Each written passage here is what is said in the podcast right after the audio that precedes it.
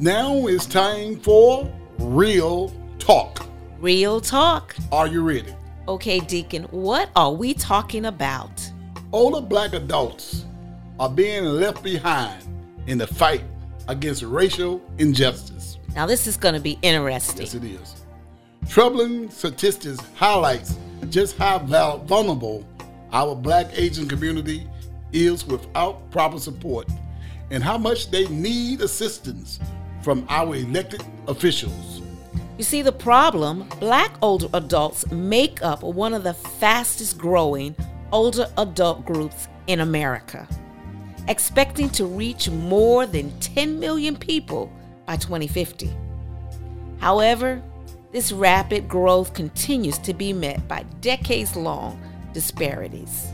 Black seniors who once fought in the civil rights movement now face lingering inequalities that contribute to the lower quality of life due to lifetime of discrimination. That's really interesting. It is. According to the Administration on Aging, the AOA, the poverty rate for black older adults is twice that of all other adult, adults 24% compared to 10%. That's really something. Take away Social Security benefits, and that percentage would be a staggering uh, 58%. Won't be able to make it. Unbelievable. Health care for black seniors is no better. Research shows that more most black elders have at least one chronic condition, At least one. and many have multiple Yes. conditions. These health disparities were only worsened by COVID-19 pandemic. Black seniors have contracted and die, have contracted and died from COVID 19 two to three times more than other older adult populations. Black seniors aged 65 to 74 have died five times more than whites of the same age. Wow. Black seniors have also accounted for 37% of the 65 and older COVID 19 hospitalizations. And even though they only represent 12% of the senior population, that is an amazing high number.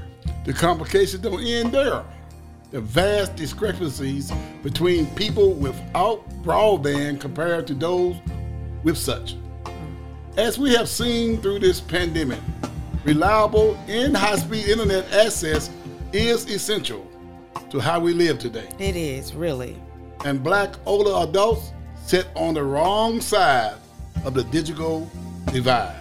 And let me tell you why that's a wrong side. Only 30% of this group has broadband access at their homes, Wow, compared to 51% of white older adults. something's wrong. something's wrong. As Marvin Gaye would say, What's going on? Unquestionably, this lack of connectivity is far worse than a matter of inconvenience. It threatens their very health and safety with the potential to have deadly consequences.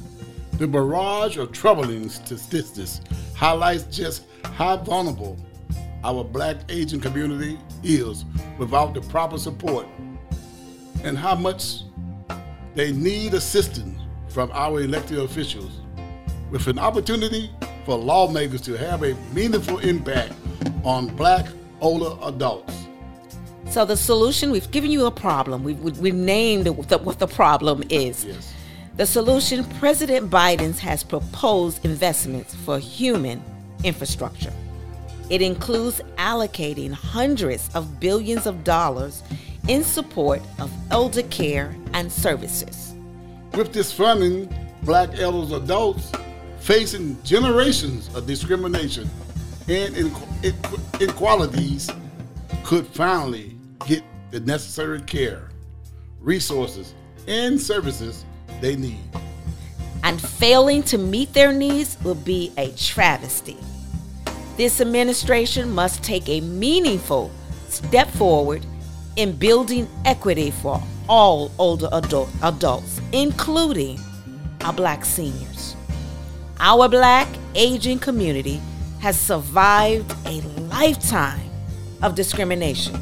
And while they are resilient, and that they are, It, reminds me of, of a word my father said to me We've survived long enough, and now it's time to live. So we're saying to you, they need our support now more than ever before. And we cannot let them down. Not again. They suffer long enough. Long enough. Now that's real talk. Be sure to listen to us on the Kway Digital Broadcast app, KWAYDB, and guess what? It is free. Yes, it is. And online at www.kwaygospel.com. And we're also on Spotify, Apple Podcasts, and Podbean Podcasts. So please don't miss your blessings. We'll look forward to you listening to Real Talk.